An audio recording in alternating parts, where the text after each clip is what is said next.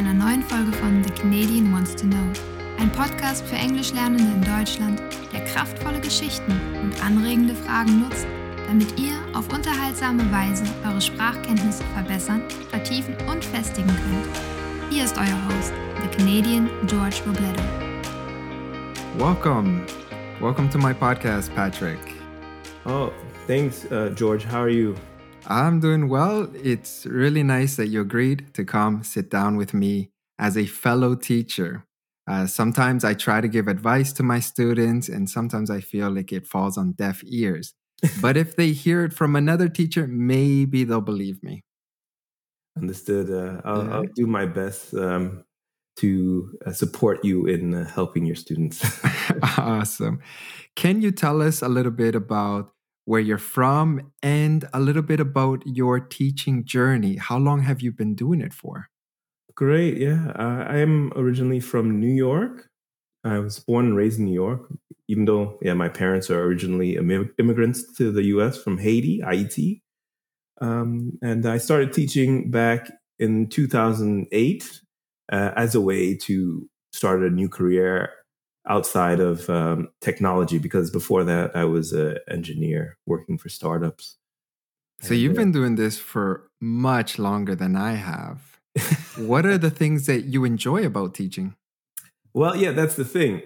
Uh, I like being able to help my students uh, improve over time. So I, I like to have long-standing relationships with my students, and and I hate to say it, some of them become my friends. You know, uh, that's uh, it might be a faux pas, but you know that's one of the best parts about being a teacher for English as a uh, foreign language. You, you, know, you get to travel, and and if you're lucky, uh, if you do it long enough, some of your students become friends. You know, good friends, and you learn from them too. That has been my experience as well. Uh, I don't know if it is a faux pas or not, but for me, I don't think I would be able to enjoy this work if it was simply about teaching grammar and vocabulary and pronunciation. Yeah, hundred uh, percent. I think uh, as uh, you probably experienced, uh, you get more out of your students when they can see that you're involved in their journey to improve. You know, and it's not just about a paycheck or whatever. You know. No, exactly. And I think the students they notice when you do it simply because it's it's a paycheck like you said or because you're actually interested in them yep. and in them succeeding and in them reaching not only language goals but all types of, of goals in their lives understood yeah so for me uh, that that kept me in the game even though i started you know i had a rough start teaching first in france and then in new york and uh, and teaching in students of different levels. So it was always a struggle to find a, a repertoire that could be successful with uh, the levels that I had to teach uh, back in New York, and uh, and then uh, obviously I ended up moving back to Europe to Germany in 2011, and um, and that's when you know I really started teaching full time and uh, trying to make it into a real business in a sense for me to support myself as I was trying to finish a master's as well in in, in Germany, um, and that's where my journey really got more difficult in terms of deciding whether teaching was going to be my full time career or not. yeah. And uh, I imagine at the beginning, did you take all levels of students, or did you focus on a particular type of student? In the beginning, I took all levels because I, I was doing it uh, to support myself in the middle of doing a master's degree. And I could not say no. I had to say yes to build up my skills as a teacher and to to be able to to bring in enough income to take care of myself. And, and it taught me so much because I started off with my own online website for teaching English, and I would get a couple students here and there, and then eventually I had to teach offline as well and then I ended up teaching for Berlitz. Uh, I would also do kids camps for Berlitz, uh, and then later on, I would do work with the Carl Schurz House here in Freiburg, and that was where I really had a lot of opportunities to teach offline and all different levels from high school kids to adults. Yeah. So you've done you've done it all. Uh, I wish.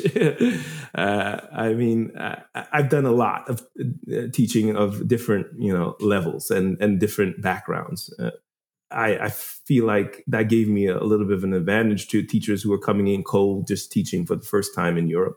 But it was a great opportunity that I got, and but it took years to to feel comfortable in front of the classroom because I'm basically an introvert, you know. so as an engineer, it, originally I was never used to really teaching uh, an audience, but when you know you want to do it and you know this is something that uh, is going to help the students, you try to put yourself in the right mindset, not to let your nervousness take over, even though you know you're learning on the job in the beginning, and then later on you have a, a set of skills that you can provide your students with uh, better answers because that's always the toughest part. Students always come up with crazy questions, or not crazy, but standard questions. But as a new teacher, they're crazy to you because you know you, you usually come to teaching, especially English, as a native speaker, as thinking that these things are just the way they are, right? And and you have to learn actually your own language and the grammar behind it and the reasons why the grammar exists the way it does and then you have to impart that to your students to, to give them a feeling of confidence that you know what you're talking about absolutely no i, I have gotten those questions especially at the beginning i was like oh, i don't know like i just took it as this is how it is but my german students they want to know why exactly right. yeah. so now i give the why yeah, like good. today one of my students he said to me uh, we, I was teaching him the difference between adjectives and adverbs. He's like, George, why do I need to know this? Oh, okay, okay, let's talk about it. Right yeah. now, I can give that answer, but I remember at the beginning, I, I was like, oh, I, I, just thought this is just the way it is, right? exactly. yeah, and and that's where the challenge comes. That when you're teaching a subject for the day or for just a class, you have to be prepared to answer questions. And and as a new teacher, uh, it almost never comes to your mind that that these questions will come up. But uh, the the great thing is that um, if you're prepared enough, you can use your lesson plan to to to, to already get rid of most of or 80% of the questions from the beginning, right? And it's just that those extra questions that come up during um, the exercises and so on, you know, that that you have to be ready for. But of course, it's always good to be humble. If you don't have the answer right there, you can just tell them, look, you know, um, let me get back to you on that because I want to give you the correct answer. I don't want to just, you know, make up something right now, you know. and that's important, right? Because sometimes we fall into the trap of, oh, I, I can't admit that I don't know. So I make something up. Yeah. But if I don't know, I don't know. And I say, hey, you know what? Let me let me look on Google. Like, and Google is my best friend. I don't have all of the answers, but I know how to find something on Google very quickly. Yeah, that's great. And and and for me too, it's a tool for me too because I, I'm a little bit dyslexic. So sometimes if I reach a point where I'm trying to explain something and and I have to write a paragraph and uh, there's a word that I know is not properly spelled because you know in English not everything is spelled phonetically. I I I do check before putting it on the board to make sure I have it uh, in my mind, you know, correct and so on. So yeah, yeah so doing things the right way and not giving false information to your students is uh, is a basic thing but when you're in the i call it if you're on the firing line you know you're mm-hmm. in the mm-hmm. middle of teaching a lesson um, you can't have everything 100% prepared you know it's just not possible exactly. and i think uh, students will appreciate when you say hey you know what i don't know but i can find it out for you yeah exactly. i'll come back and i'll exactly. give you an answer it exactly. shows that I, I want to do my job well. I don't just want to tell you things so that you stop asking. Yeah, that's true. Yeah, and I think that's what always helped me to to stay um, to have popular courses. You know, because that's something you want students to be repeat. I hate to say repeat customers, but that's what you are as an independent contractor and a teacher. You, you want students to feel comfortable working with you and if you have that feeling that, hey, I always want to do my best and I want to push my students to do their best, then you, are going to take some risk and do some courses in the beginning that you're probably not 100% um, the expert on. But after you teach it, then suddenly you become the expert because now, now you understand where the questions and the issues will come. And and then you get to teach it over and over again, and then you really have an idea of um, how to impart the information about that particular subject that you want to teach for the, the course. You know. Yeah, absolutely. So right now we focus on the teaching side of it, like the part that you and I do, but Yeah. I'd like to move towards the student side. Okay. I recently I published an episode about the differences between my students who are successful at learning and Yeah. improving and those who are not successful. And I and I gave some characteristics of these students. From your experience, what have you seen? Is there a pattern when you look at the students that have been successful when working with you? Well, when working with me, I can particularly say the ones who are consistent, even if it's not that they're 100% focused every class, but they stay consistent. Uh, they come to class prepared in the sense that they at least looked at a video I sent them because I, I, I like visuals more than um, written work. You know, I, I like to teach conversation courses now that I'm I've been teaching for a while now. Uh, but but if if it requires, uh, for instance, if I'm teaching a course on the Abitur for English, then of course there's going to be written, written work. But the, the students that are prepared and do some of the homework or all of the homework that I give them, and then we can go through it in class and and really you know go over their mistakes. Those are the ones who do better on these exams that come up, or they're the ones who improve over time. The uh, and I, and I, I I prefer to say stay consistent and do what you can than try to get everything done all at once. You know, you know. I think there are a lot of students that come in with a lot of energy in the beginning, and then somehow they fizzle out because they they, they don't understand that this is a marathon, not a you know sprint. You know, to to, to learn a language and improve. I always like to tell my students the story of the tortoise and the hare. Do Yeah. you know that? Yeah, yeah, yeah. I tell them, be the tortoise, not the hare. Because I've seen it. There's students who'll come like, oh, okay, George, I'm motivated. I'm going to do it. And then Yeah. they'll go hard for two weeks. Yeah, every day. Oh, I'm doing one hour every day. I'm like, whoa, whoa, whoa, slow down. But then after two weeks, nothing. You hear nothing from them for four weeks. And then exactly. and I said, no, uh, it doesn't work that way. You need to be slow and steady, slow and steady. That 1% rule. Every day you want to make a small improvement. I agree. Yeah, hundred percent. Especially when it comes to someone who has no goal per se in mind, like taking an exam. That always motivates a student to focus for a short period of time. But if someone is doing it for lifelong learning, which is what I end up seeing um, nowadays with the the website I, I run, um, they're going to have to think incrementally and about the long game because it's going to be years of learning and improving that has to happen. And and I, I'm I'm lucky enough to have seen some of my students that I've been with. I hate to say it for like six seven years, and then you see, and I can remember how bad you know you know how badly they spoke in the beginning, and then how much better they are after all those years. But it wasn't because they suddenly did a great leap or they traveled or something like that. It was because they were consistent over all that period. Patience and consistency. Yes. It's my favorite phrase. Yep. Yeah. Patience totally and agree. consistency. Yeah. Because sometimes I'm like, oh, George, I want to like know everything perfectly. Like a, a new student I started with, he said, George, do you think I can be a native speaker?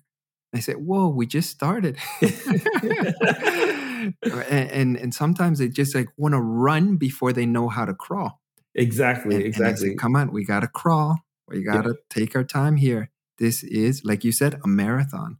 Yeah. yeah. So I, I agree 100%. Those who are consistent, those who do take those little steps on a consistent basis over time, they see the results. Mm-hmm. Uh, if you try to do too much at once, you burn out. 100%.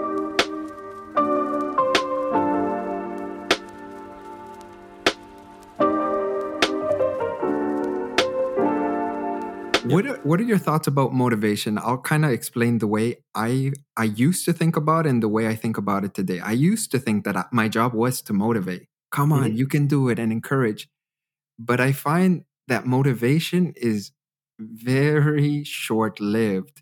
And now I'm much more interested in teaching habits and systems and methods and creating strategies for learning.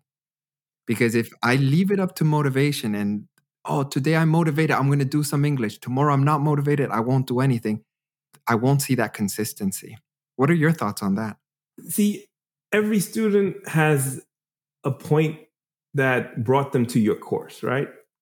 And you have to kind of get to know your student's pain point to get them a little bit interested in what you're trying to do with them because and sometimes it could be that yeah it's if the motivation is not intrinsic within them then you have to find a way to to create some extrinsic motivation some some kind of situation where they're being pushed to improve based on a goal that that you maybe have to set for them you know? And and I, I I've always seen with my teaching style that you can't force a person to be motivated, right? But you can create a course that at least gets them interested, you know, in the the subject. And and that's great with one-on-one lessons, right? When you have an individual lesson, you can figure out what motivates your student better than with a group. With a group, then you have to be a little bit more neutral about the fact that some students will be motivated and some won't. And uh, I, I, tend to to like uh, the idea is I try to provide a space for my students to to enjoy the lessons as a group if if it's a group lesson. And so then the motivation should come in, in coming to the class, you know, and that's the best I can do for them. Make make learning fun and and and and easy for them, right? Yeah, no, that's a very good point. Like I think uh, maybe I exaggerated on that point because ultimately I want my students to have fun with the process of learning. Mm-hmm. If it's not fun, they're not going to stick around. They're not going to stick to it for very long. So, as much as possible, I try to bring energy when I speak to them. I try to ask them engaging, interesting questions, uh, create certain activities that they, oh, okay, that's fun. I'll play games with them. I don't know if you've ever used Kahoot. So I do Kahoot games with them, challenges where Very they'll nice. also compete against other students and they go, oh, George, I want to be the best. I want to win. I'm like, okay, cool. So yeah, motivation is still there, but I don't focus as much on it as I used to at the beginning because I yeah. felt like I was always disappointed. I can see because you're so you're a high energy person, right? So mm-hmm. for you, you, you want to be more like a trainer, like you know, yes yes yes I, understand and there and that's also the thing right? Not every student you know it's like you have to figure out how you can vibe. Certain students uh, want a trainer and certain students just want to have fun you know? And uh, and then you have to figure out as a teacher you have to be a chameleon so to speak you know uh, to, to kind of fit into the world of your the group of students or the student that you have at the moment you know? And uh, and that's a that's a huge challenge you know as a teacher. And and and and and that's how i've been able to to to to keep a you know a large group of students motivated together because i try to create this environment for them to to to to to work with each other right? And and then for me then it becomes more about just keeping the group you know excited to to to, to learn together. But uh, individuals when i teach as a tutor an individual tutor for English, then it becomes more about finding what really you know gets my student to to pay attention in the individual lessons and so on. And uh, and if I can't find that, then of course I'm okay with them, you know, working with another teacher because maybe I, the, the fit is not right. And uh, and I learned that a long time ago. Sometimes, yeah, your your students may out, may even outgrow you, and you have to accept that sometimes too. So it's it's a it's a little bit like if they're not motivated anymore, maybe because they've seen your whole, um, you know, all your tricks, you know. yeah, that's true, and and I think yeah, that is a good point where maybe it's time for them to move on, because uh, for example, my students always tell me, George, it's very easy to understand you. But then I watch a movie or I, I speak to someone from England and then I'm lost. What's going on? Yeah, exactly. And I say, yeah, no, that is true especially during my lessons, I do adjust the way I speak. Yeah, you have and, to grade exactly. But then it become they get so used to my voice that they can understand everything I say. And then that's one of the reasons why I said, okay, I really have to focus on doing interviews for my podcast because I need my students to listen to different voices, different accents, so that they can get accustomed to, oh, yeah, there's other ways to pronounce words and also the pace and the speed of it. So this is great. Today, our episode was with a New Yorker. Yeah. it's a special one. yeah, the, we I tend to have that problem if I'm not in the the teaching mode. I speak very quickly, so so hopefully your students. No, you speak very clearly. Yeah, thanks, man. Thanks. Can you tell us about your website? This Oh, is uh yeah. I, want to know more about the project and and how how it's going. Yeah, uh, it's a, a little bit of a passion project. Myself and my um, business partner Jeff Burrows, we started Learneezee back as an idea in, in 2016 while we were both working for the Carl Schurz House here in Freiburg. Shout out to them for connecting us. uh, we thought we wanted to have a community of online teachers that could support each other and really provide fun and creative lessons online. And and and make it so that the teachers also i hate to say it would feel valued by the website. Uh, unfortunately uh, online teaching eh, you might have experienced that yourself. Um, they many of these sites are more like marketplaces for teachers and not schools. So you don't really interact with other teachers. You don't really have the opportunity to you know bounce ideas from your colleagues and so on you're just basically selling yourself as a commodity on a site. Um, and so for us that's how we started with our original idea. And now it's been yeah yeah almost five years where we our little hobby you know is still going. And uh, we're we pushed on to trying to not just give online courses but also provide offline courses uh, in different languages. We have teachers for uh, of course english french italian and german. So so lots of language courses but we also want to get into teaching courses that are a little bit more focused on businesses and but you know in a social way like social entrepreneurship team building and so on. And we're pushing in, in that direction so that you know we can be a school where you, you know you'll get a lot of opportunities if you're not just an individual but also a company to provide your your yourself or your colleagues with uh, great teachers you know who are motivated to, to help No, that's perfect. So I'm gonna leave all of that information in the show notes. Uh, and, and Yeah, if anyone is interested, yeah, go and check out learneezee.com, right? Yeah, yeah. It, it's the easy part is spelled. We couldn't afford the real easy, so it's e e z e e dot com. So Perfect, perfect. Yeah. Do you have any final words for English learners? Maybe some words of, of motivation or something that you would, would like them to know from a teacher to to uh, to a student. well, I would just say find a way to make your learning process or your learning journey fun and enjoyable for you. Uh, incorporate it into an, a hobby or that you enjoy, uh, especially with language learning. If you have something where you know you're an avid sailor, maybe look at some YouTube videos on sailing in the language that you're trying to learn in English and so on. Because uh, if it's not fun, then you're not going to stick to it. And uh, the, the idea that learning has to be uh, uh, a chore, I, I, I don't subscribe to that. So just just to, like you said before, the motivation has to be intrinsic uh, so that you can reach your goal. So just make sure learning is fun for you. That's my my key piece of information. Have fun, guys. Yes. You heard it from Patrick. Yeah. Thank you so much for your time, Patrick. Oh, no problem, George. It was fun to talk to another English teacher. I don't have colleagues in my day to day life, so connecting with people who do something similar to me makes me feel like I'm not alone. I hope you learned something new and that you'll be motivated to continue your English learning.